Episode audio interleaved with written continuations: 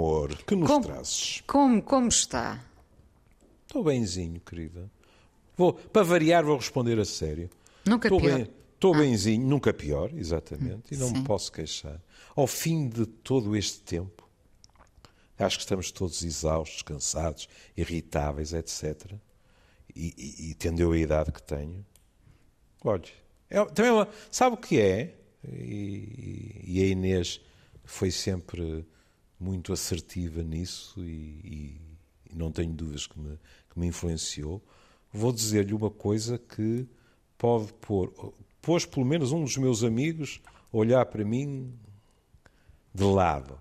Mas é assim, eh, uma pessoa tem que ver mesmo assim eh, coisas boas. E eu pensei assim: olha, se eu não tenho dado aquela escapadela em outubro, quando é que eu teria coragem de meter em, em avião Claro. outra vez, não é? Fez-lhe certamente muito bem, não é? Ai, fez, não duvido, não duvido. Trouxe-lhe um, um pequeno novo fôlego. Foram cinco diazinhos que me souberam pela vida. Que Adiante. bom, que bom. Hum, Júlio, hoje eh, pegamos numa crónica da Carmen Garcia. A Carmen Garcia eh, é enfermeira, é autora do blog A Mãe Imperfeita, escreve eh, semanalmente no público. Hum, alguém que é muito seguida eh, por, por imensa gente nas, nas redes sociais, não é? Portanto, influencia a sua forma eh, eh, de pensar, escrever, sentir. E eh, o Júlio es- escolheu dela uma crónica que se chama Depois do Amor. E é uma crónica onde ela fala precisamente de algo que, pelo que nos conta esta crónica, ela já tinha assumido a, su- a sua separação, não é? O seu divórcio. Nas, nas assume- plataformas, não é? nas Ela plataformas, Sim. que, as, que as suas caixas de mensagens se encheram ah, por causa dessa separação. Mas é E- curioso que ela estabelece uma diferença, não é? Ela diz: algumas das mensagens eram mera curiosidade, não é? Mas outras eram desabafos de mulheres que se identificavam com muito o que ela tinha escrito. Claro que sim, claro que sim. A crónica é longa, o Júlio eh, pegará nos momentos que achar mais, mais importantes. Eu gosto particularmente desta, desta observação da separação, que me perdoem os mais conservadores, diz ela, pode mesmo ser uma benção. E não, os filhos não ficam traumatizados quando os pais se separam. O que traumatiza as crianças são os maus ambientes, as discussões, as guerras que se compram e os jogos de tabuleiro onde os filhos se transformam em peões. Numa separação saudável, quando os adultos se comportam de acordo com a idade e responsabilidade que lhes é exigida, dificilmente existirá lugar para traumatizar as crianças. Pois, Portanto, esta ideia corajosa de apresentar a separação como uma benção, como algo que pode. eh, enfim, estamos a falar de uma separação, mas que de certa forma pode trazer eh, eh, um bom ambiente, porque mau ambiente já existia antes, não é? é. E pode ser um recomeço. Não para aquelas duas pessoas, juntas, Para cada uma para as delas. duas- mas para cada uma delas. Eu, eu- eu escrevi uma nota no, no parágrafo que diz, escrevi assim, pois, quando os adultos se comportam como adultos. Sim. Porque tanto antes da separação como depois da separação, os adultos podem utilizar as crianças Não, já Como falámos aqui de muitos casos, não é? é, destes, é. destes tais jogos de tabuleiro É. onde se esquecem que eh, são crianças e são filhos, não é? Exato, isso é lamentável. E como, aliás, também é dito no artigo, eh, eh, a nossa ligação ao outro, quando há crianças, é para sempre. Porque nós nunca deixamos de ser os pais daquelas crianças. E isso deveria fazer-nos pensar sempre no bem-estar daquelas crianças. Por vezes pode parecer que quando há estas. Agora vamos dizer aquilo que eu sempre digo: ninguém é perfeito. E, portanto, nas separações também quase todos nós borram a pintura aqui ou acolá. O que tentamos é fazê-lo o menos possível. Hum, Pronto. Às vezes a criança é utilizada contra o outro. Mas não é o único mecanismo que pode e prejudica uma criança. É que, por vezes, o que nós tentamos é que a criança nos preencha narcisicamente. Hum. Por exemplo, sendo-nos fiel, por exemplo, estando sempre perto, por exemplo, dando-nos provas de amor, muitas vezes até provando-nos que nos ama mais do que ao outro. E isso não deve acontecer. Mas já viu que quando a criança é usada contra o outro, todos hum. sofrem. É. Não é? É. É. É um jogo absurdo. Porque é. ninguém sai a ganhar. E depois isso depende muito das idades, sabe? Porque, como compreende, há idades precoces em que a criança, com, com exceções, mas a criança é muito facilmente manipulável. Depois estas crianças crescem. E não é nada raro que depois reavaliem o que aconteceu. Hum? E quando reavaliam e chegam à conclusão que foram, peço desculpa por ser franco, mas que foram enganadas, as reações às vezes são violentas. Porque descobrir que afinal um dos pais não era tão mau como foi pintado. Pior ainda, caso em que esse pai ou essa mãe morreu, por exemplo, isso pode gerar situações de difícil resolução com a pessoa que manipulou. Porque, de certa forma, este adolescente ou este jovem adulto sente que lhe foi roubada a possibilidade de ter um determinado tipo de relação com aquele pai ou aquela mãe. E quando eu digo aquele pai ou aquela mãe, estou a falar de casais heterossexuais ou homossexuais, tanto faz. Pronto. É? Sobretudo, deve haver uma dor imensa quando percebemos que já não vamos a tempo de reparar, não é? O ah, mal feito. Sim. Oh, querida, em quase todo o tipo de relações, as pessoas não lhe dizem, ficou tanto por dizer. Sim, claro. É? claro, claro Agora imagine para crianças e adolescentes que tinham uma nostalgia de, de, de se terem sentido também apoiadas, porque é bom que não nos esqueçamos disso. Eles crescem, mas crescem com modelos. E, e por mais, por mais uh, rebeldes que sejam, etc., precisam desses pontos de referência. É por isso que, que os meus colegas dizem não é a mesma coisa ser pais de crianças e pais de adolescentes.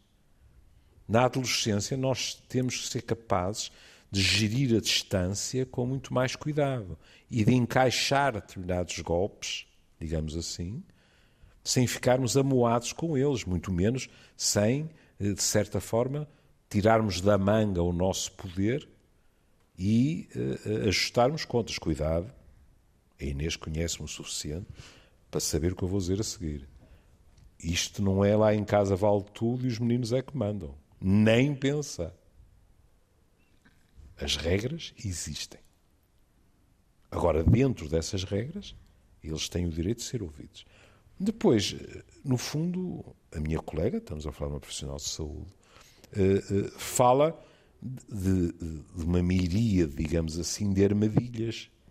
Veja, a imbecilidade de os tentarmos compensar. E eu li isto e apeteceu-me levantar o dedo e dizer: os outros não sei, mas eu fui um imbecil às vezes. Que é aquela sensação, e aqui eu acho que isto predomina em quem saiu. Hum? Porque há aquela sensação, que é que eles vão pensar? Quem saiu fui eu. Portanto, portanto tenho, eu, eu é que estraguei isto. Sim, é? sim, sim, sim. E, portanto, de um modo, por vezes deliberado, que já não é compensar sequer, é comprar, diga-se passagem. Porque também, Inês sabe tão bem como eu, que não é raro que quem saiu possa proporcionar determinadas coisas à ganapada que, é, que são mais difíceis para quem ficou. que fica com a parte chata, digamos assim, da questão. Com os dias todos, praticamente, com não é? Com os dias todos. É, com... é, é, é, fácil ser um super pai ou uma super mãe quando fazemos uh, a exceção, não é? Quando, quando é. vivemos a exceção, não é? O outro obriga a lavar os dentes, obriga a tomar banho, obriga a estudar, isto, aquilo e aquilo outro, e de repente alguém dá prendas, leva a jantar, leva ao desporto favorito. Isso eh, acaba por se tornar uma competição que não é nada justa. Hum? Mas sim, eu admito que houve alturas em que a minha culpabilidade me fazia, olhe, sei lá, perante um capricho qualquer, grave, creio que nunca aconteceu, mas um capricho, o meu primeiro movimento ser dizer não e depois haver algo dentro de mim que, no fundo, sem o verbalizar, nem sequer face ao espelho, dizia assim: Mas isto é uma época difícil. Pronto. Vamos deixar passar mais algum tempo, mas neste momento eu cedo. É isto uma imbecilidade. E vivia-se de cedência em cedência, não é? Ai, pode-se fazer, porque depois eles também estranham e dizem: será isto então, uma imbecilidade? Ah, pois, Pronto, claro. a colega, a colega tem uma grande qualidade, que é uh, usa as palavras que lhe apetece. Eu direi, sem a menor réstia de dúvida, é um erro? É? uma imbecilidade, pronto, se calhar, mas é algo, digamos assim, que eu ouço a torta e a direito na, na minha clínica e que eu compreendo, e no entanto, como, como, como também perceberá, sou obrigado a chamar a atenção das pessoas. Claro.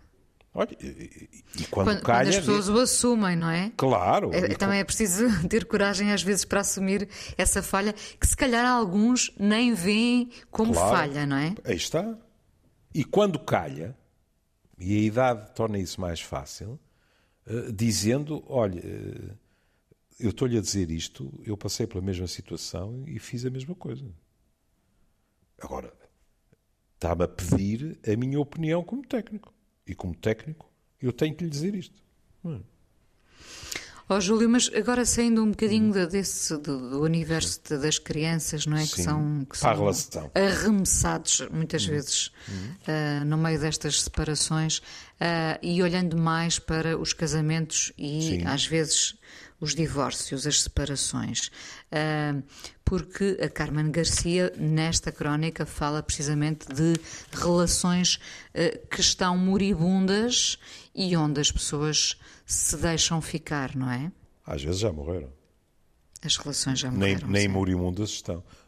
Não é, não é por acaso que ela emprega um termo forte, necrofilia. É, muito, é bastante é. forte, mas, é. mas também é extremamente visual, não é? Hum, Percebemos perfeitamente sim, do é. que aqui se trata. Uh, assumindo ela que também, nova, uh, pensou sempre no casamento como algo para sempre, não é? Sim. E, e, e essa foi uma das grandes mudanças das últimas décadas, foi eh, todos percebermos que feliz do casamento que dura para sempre, mas nem todos duram para sempre, não é? Aí está. Mas a sua formulação é muito feliz. Porque ao dizer feliz do casamento, ou da coabitação, da relação, da relação que dura para sempre, isso significa, porque é preciso defender uh, gerações mais novas de certas críticas fáceis, como seja Ai, agora, agora. Agora quem anda três meses com uma pessoa já é muito. Ninguém pensa nisto. Tenho muita pena. Claro que há quem saltite. Ah, o que eu estou a dizer é que hoje, em modalidades diferentes, porque há 30, 40 anos atrás, como é que as pessoas tentavam fazer medrar uma relação? Casando, ponto final. Com, com algumas exceções, não estou a dizer que não. E, aliás, dependendo da classe social.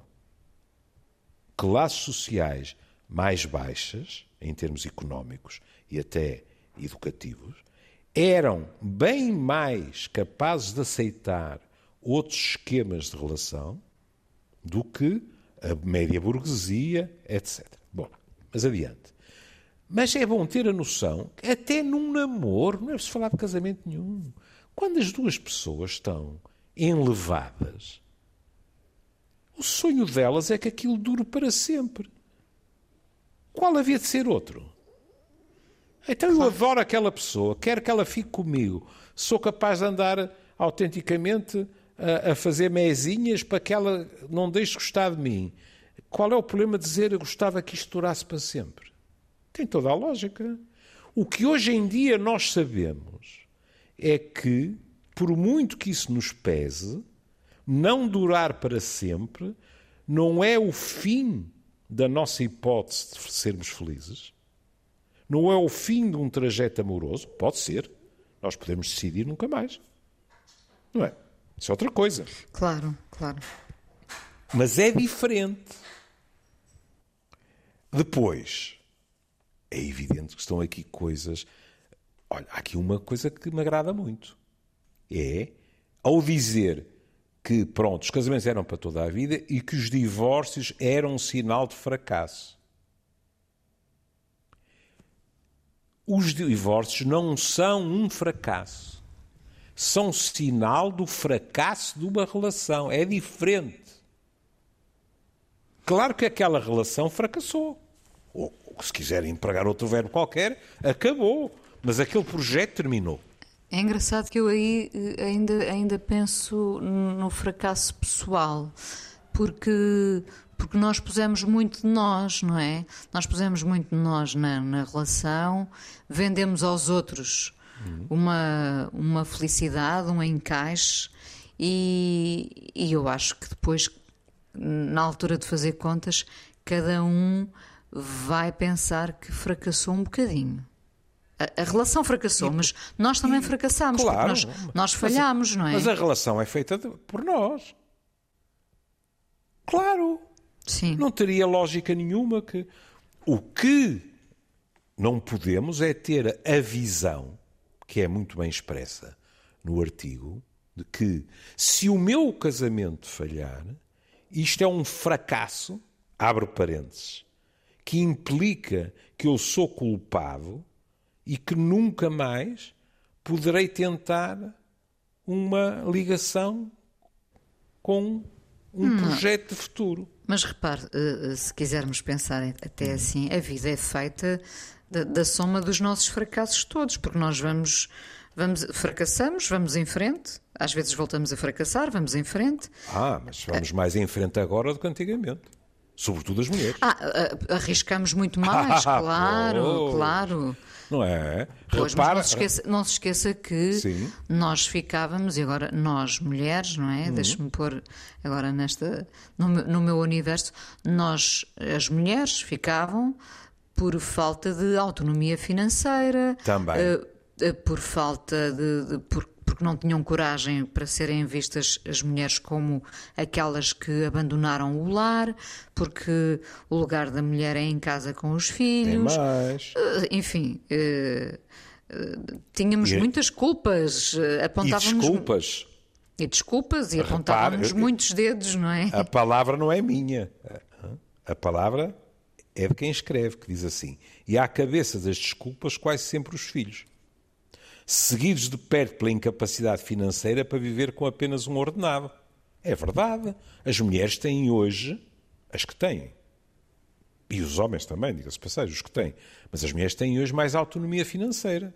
Trabalham com muito maior frequência. Portanto, não vou dizer que não há perda e, e, e não vamos iludir as coisas. Ó Inês. E eu, eu não, não o, meu, o meu indicador seja ao direito, seja ao esquerdo, fica ao pé dos outros dedos. Não avança. Que é, há pessoas que me dizem assim: ah, a minha relação também não é assim tão má, e se nós nos divorciamos, o meu nível de vida vai baixar brutalmente. E eu penso assim: bom, mas isto é uma decisão. Se a pessoa acha que o conforto de que goza é assim tão importante. E o desconforto que viver nesse conforto material lhe traz não é de molde a fazer atravessar a porta, quem sou eu para julgar? Não sei. Agora, veja como está escrito. Ao medo de cortar os grilhões. Porque depois também há, e aqui não são só mulheres, as pessoas que nos dizem eu tenho medo de pânico de ficar sozinho. E a pessoa até pode dizer, mas há muito peixe no mar e mais. Mas a pessoa honra às pessoas que me dizem isso cara a cara. Dizem: Olha, sabe o que é que eu penso? Se eu tivesse alguém à minha espera, se calhar se parava. Mas assim não. Tenho um medo de pânico. E, e não há muita gente a dizer antes sozinho que mal acompanhado? Também há.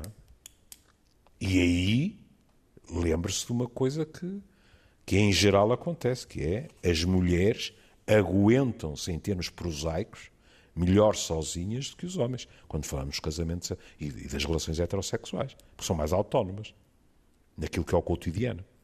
Não é? Aquela célebre frase de não sabe estrelar um ovo, Sim. sobretudo, sobretudo é nas camadas mais velhas, as mais Sim, novas, nas mais velhas. As mais velhas, era verdadeira. Era verdadeira. Eu garanto-lhe que sabia partir um ovo. Estrelá-lo não. Hum, sim, partir é Não é bem fácil, a mesma não? coisa, não é? Sim. E repare, muitos desses homens, de, até de outras gerações, acomodavam-se facilmente porque não queriam abdicar desse conforto, podendo ter outra vida lá fora, não é? Podendo ter, porque tinham, não é? As mulheres também tinham algumas delas, não estou a dizer que não. Sim, algumas, sim. E, e não começou no século XX, não é? infidelidades femininas não, não faltam pela história. Agora, não, não é o concreto, não é nós dizermos assim, ah, no meu bairro há mais mulheres a enganar os homens, os maridos, do que maridos a enganar as mulheres. Não é isso que está em causa. É o olhar social sobre isso. Que Repare, encarou sou... sempre. Sim, diga. sim. Diga, não, diga. Eu, eu sou do tempo em que, crescendo numa aldeia, uhum. se falava da mulher que se tinha divorciado, não é? Porque, era, claro. porque havia, havia duas não, ou três, não precisava calhar... ter amante nenhum. Não, ela o já tinha... Facto, o simples era... facto de se divorciar já era uma catástrofe. Já era estigmatizante, claro. Exatamente. E, e, e porque não havia mais. Claro. Não é? Havia aquela mulher divorciada, uhum. não é? Sim, não sim. conheces a não sei o quê. É aquela mulher divorciada. Pronto. Exato. Muito nós avançamos vendo isto como Tem um toda avanço. A razão. Vendo isto como um avanço, atenção. Sim, sim. Repare. O exemplo que foi buscar é um exemplo fascinante de duplicidade de olhar social. Porque a mulher divorciada, com frequência, era olhada de um modo negativo e ostracizada pelos dois sexos. Porque representava um perigo para as outras mulheres? Um perigo para as outras mulheres e muitos homens não queriam que as suas mulherzinhas bem comportadas convivessem muito com ela porque podia dar-lhes ideias. Isto não significava que eles não lhes, não lhes arrastassem a asa. Hum? Ou seja, para serem alvos, serviam de um modo magnífico. Para serem convidadas lá para casa, e ainda pior, lancharem lá em casa na ausência deles, isso já era mais complicado. Suponha, por exemplo, um bom macho latino e de repente alguém que ainda por cima aquele casal conhece, aquela mulher diz chega e divorciou-se. Qual era a garantia para este macho latino que ela não fizesse um curso intensivo à mulher dele sobre como é que tu aguentas isto? Hum? E, portanto, o olhar. E agora há aqui uma enorme hipocrisia, não é? Porque em muitos casos era. Não é uma pessoa com quem nós nos devamos dar, e nas costas da mulher é um alvo com todas. Enfim, aquele imaginário social terrível que, que ainda por cima também afetava as viúvas, sabe? Que é estas mulheres divorciadas, viúvas, é? que sentem a falta de homem, de certeza. E, portanto, é uma questão de tempo. Quantas descrições eu ouvi dessas? Hum?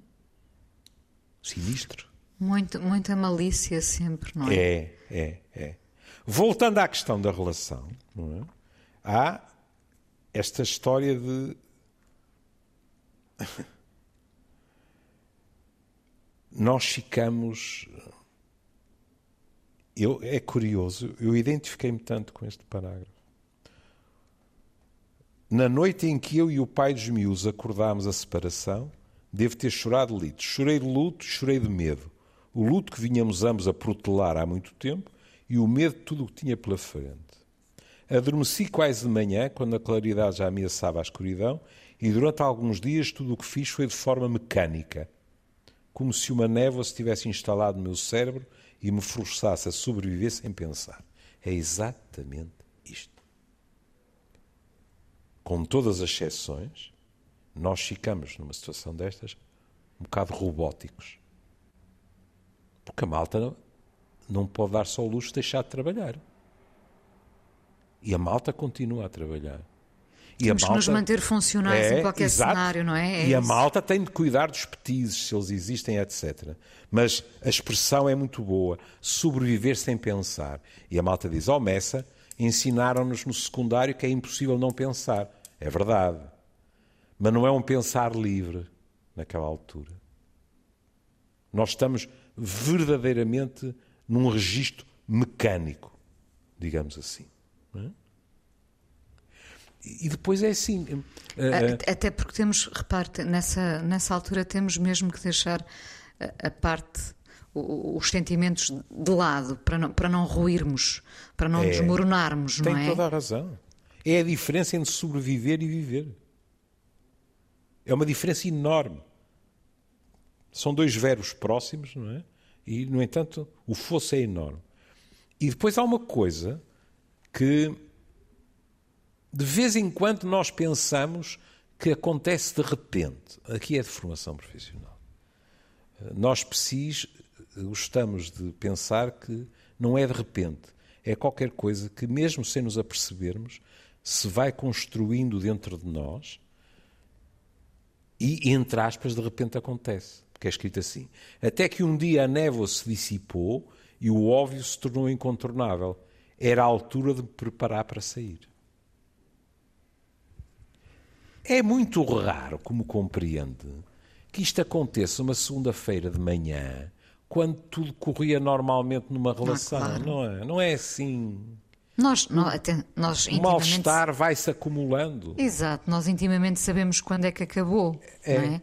Depois. É depois às vezes arrastamos por estes motivos todos de que já falámos aqui, não é? É, recusamos a acreditar que acabou. Recusamos a acreditar, uhum. uh, mas depois chega um dia em que ou um dá o passo ou, dão, ou se dão os dois, então uh, não há dúvidas. Não, não lhe escondo, não escondo que quando dão os dois, a probabilidade de tudo se resolver de um modo civilizado, com vantagens para todas as partes envolvidas, é maior. Mas não é muito habitual que, eh, na maioria dos casos, seja uma tomada de consciência por ambos e, sobretudo, que é diferente, no mesmo momento. Porque não é raro que um mês ou um ano depois ambos concordem que foi melhor assim. Agora, na altura da decisão, isso já é diferente. Hum? Pois há algo que, que é tocado que, pronto, quem passou por isto sabe que eu não estou a exagerar, que é falar com os pimpolhos. Nós vamos para essa conversa como quem vai para as galés ou para a forca. Dependendo da idade dos miúdos também. É? Claro, é? como claro. é evidente. É? Claro. Mas há uma coisa que é preciso dizer. Ao longo destes anos todos, ouvi pessoas, eu devo-lhe confessar que não ouvi grandes avanços tecnológicos, entre aspas, quanto à conversa. Porque não há mil maneiras de falar de uma coisa. Não há fórmula mágica, pois não. não. Ainda não há fórmula mágica. E, e certos invólucros são complicados de gerir, aquela coisa de o papai e a mamã são muito amigos, gostam muito um do outro, mas eh, não vão continuar a viver juntos. isto pode ser muito complicado para uma cabeça de criança, sobretudo. Então gostam muito um do outro e vão se separar. É preciso não tentar dourar demasiada pílula, percebe? E depois há outra coisa envolvida nisto, sabe? É que, e sabe que já falámos, que é é muito raro que isto seja uma completa surpresa para os cachopos. Pois se fartaram de ouvir discussões e mau ambiente e não é? Obviamente. Tem toda a razão. O mau ambiente pode não implicar sequer discussões. Pode haver um silêncio gélido. Agora, uma coisa eles notaram. Eles notaram que a relação se degradou. Podem não saber porquê, mas eles têm verdadeiros radares. Significa isto que quando nós falamos com eles, eles dizem: Ah, já sabia, não vale a pena continuar. Não, não, não significa. Mas que grande parte das vezes é a confirmação do que eles já suspeitavam e do que eles temiam, porque vamos ser justos. Se é verdade, embora isso aconteça mais em adolescentes, se é verdade que há separações que são encaradas como uma bênção pelos mais novos, porque já estão a deitar pelos olhos o ambiente em que vivem, há separações em que os mais novos, e muito bem, sentem uma coisa que é: mas o que é que eu tenho a ver com isto? Claro. Não, eu ia lhe dizer justamente, há uns que viverão no terror de pensar, e se é. este dia da separação chega? E, é. há, e, há, outros que pensam no alívio que será o dia em que os pais anunciam essa, essa separação. Minha querida, não sei em que ano é que lhe disse isto. Não é? Nós andamos aqui há tanto tempo que já se pode dizer assim. Não sei em que ano é que lhe disse isto, mas é muito complicado numa sessão de terapia familiar alguém dizer porque eu não me separei do teu pai ou da tua mãe por vossa causa e um dos filhos dizer se calhar tinha sido melhor. Eu ia lhe dizer justamente isso. Conheço uh, filhos e filhas que dizem os meus pais deviam se ter separado há 20 anos. Pronto, aí está. Aí está. Eu, agora, repare, eu, eu não estou a condenar a pessoa que perante uma coisa dessas, porque as recebo, depois me aparece sozinha e diz mas isto é o pior que podia ter acontecido, que é, não valeu de nada. Eu pensei que tinha conseguido, mesmo assim, fazer com que as coisas fossem eh, melhores. É bom não esquecer que há pessoas que até eh, têm marcos para isto, não é? Dizem, quando os meus filhos chegarem aos 18 anos, eu, eu acabo esta relação. E algumas cumprem, diga-se passagem. Mas algumas esperam, algumas, algumas esperam. esperam. sacrificando a é, sua própria é. felicidade, não é? Mas partir claro. do princípio que isso é sempre bom para eles, é um otimismo, porque muitas vezes não é. Como é que estamos de tempo? Se temos cinco minutos. Cinco minutos. Então, depois a Inês acaba com o que quiser, porque eu não quero deixar de pegar eh, na, na última citação que, que, que, é, que é utilizada Diz assim: Eleonora Deuce diz uma vez: Onde não puderes amar, não te demores. E o fim tem muita piada. Porque se diz: E macacos me mordam, se este não é o melhor conselho do mundo. E eu desatei-me a rir. Porque parece à prova de bala, não é? Onde não puderes amar, não te demores. Estamos a falar das relações, como é evidente. Hum? Pronto. Mas qual é o problema disto? É quanto tempo é que nós levamos a decidir que realmente já não podemos amar. E não, alguns de nós levam muito tempo. Nós, nós muitas vezes sabemos que já não amamos há, há eternidades, mas, mas isso é depois de ter descoberto isso. Mas... mas em geral não descobrimos isso também segunda-feira de manhã. A outra pessoa levanta-se e nós dizemos: Ah, já não te amo. Mesmo sem dizer ao outro, para nós. Não. Em geral, a Inês saberá das pessoas que conhece. Mas, em geral, o que me é contado são histórias de desencantamento progressivo. Progressivo, sim. E é? às vezes basta um foi aquele, olha, foi aquele pigarrear que me que me fez saltar, isto para utilizar a, mesma linguagem, hum. saltar a tampa naquele dia, porque já tinha havido isto, isto, isto, isto é, isto, é. e naquele dia foi aquelas calças uh, encontradas no chão Sim. pela 57 é vez. Está. Pronto, não é? E sabe, sabe o que acontece de vez em quando? As mesmas coisas que nos fazem sorrir e dizer assim: Eu já não tenho por esta pessoa a paixão que tinha há 10 anos atrás, que não é possível. Mas continuo a gostar, a amar, não temos de ter medo da palavra, a amar suficientemente o maroto, ou a marota, para lhe passar um ralhete por causa disto, mas é com ele que, nós, que ele continua a querer estar, percebe? A mesma coisa, que foi o que a Inês esteve a descrever, pode ser a ridícula gota d'água que faz transbordar o copo, quando o trajeto é diferente, sabe?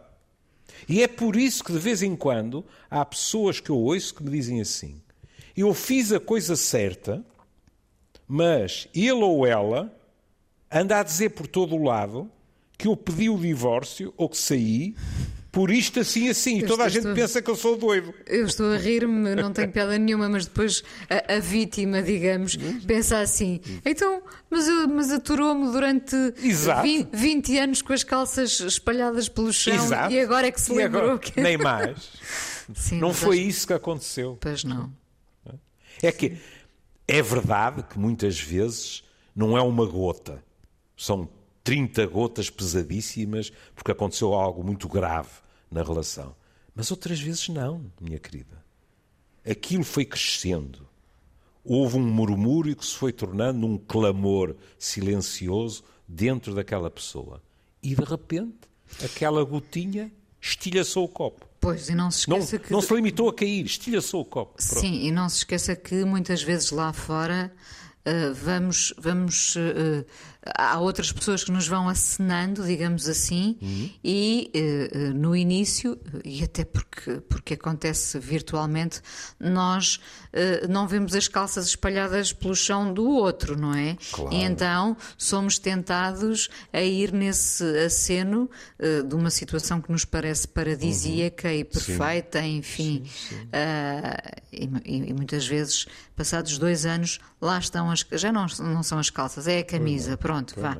Mas. Uh, as situações muitas vezes repetem-se, claro, a, não ser, claro. a não ser que também. E a maneira, a maneira como as avaliamos é que Era, muitas vezes muda. Muda, muda, não é? Claro, é isso mesmo. A nossa, o nosso olhar sobre as coisas, retirar sim, importância sim. e pensar, mas isto sim, é assim tão pesado que não se aguente, o que é que. Não é?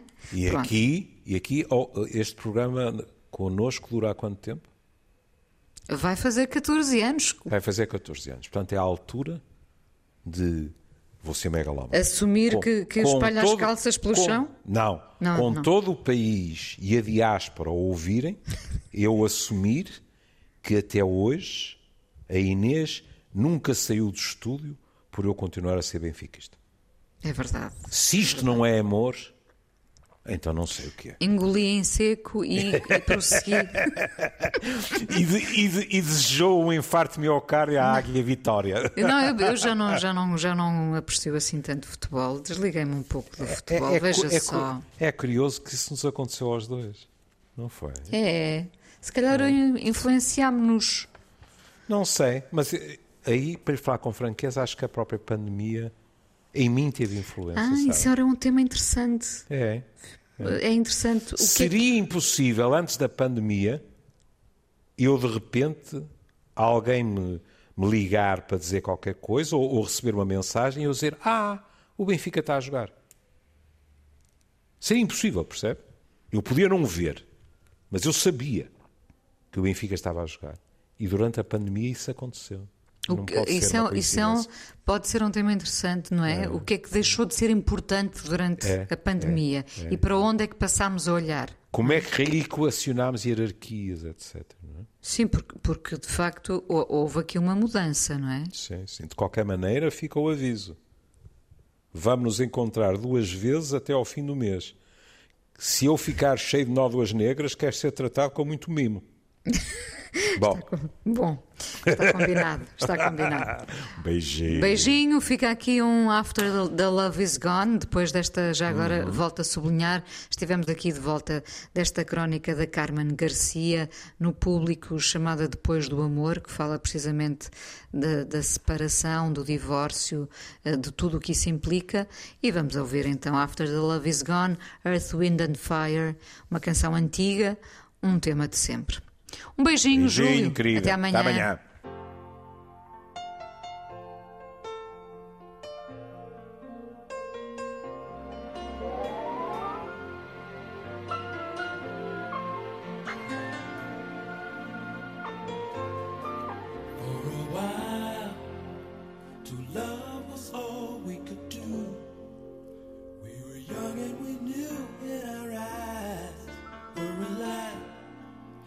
Inside, we knew our love was true. For a while, we paid no mind to the past. We knew love would last every night. Something right would invite us to begin the day. Something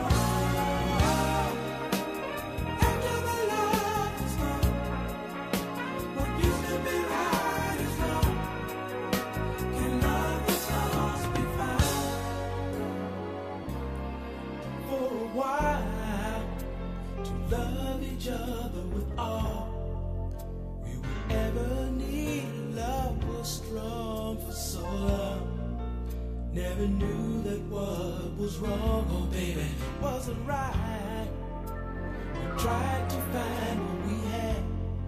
Till the sadness was all we shared. We were scared this affair would lead our love into something.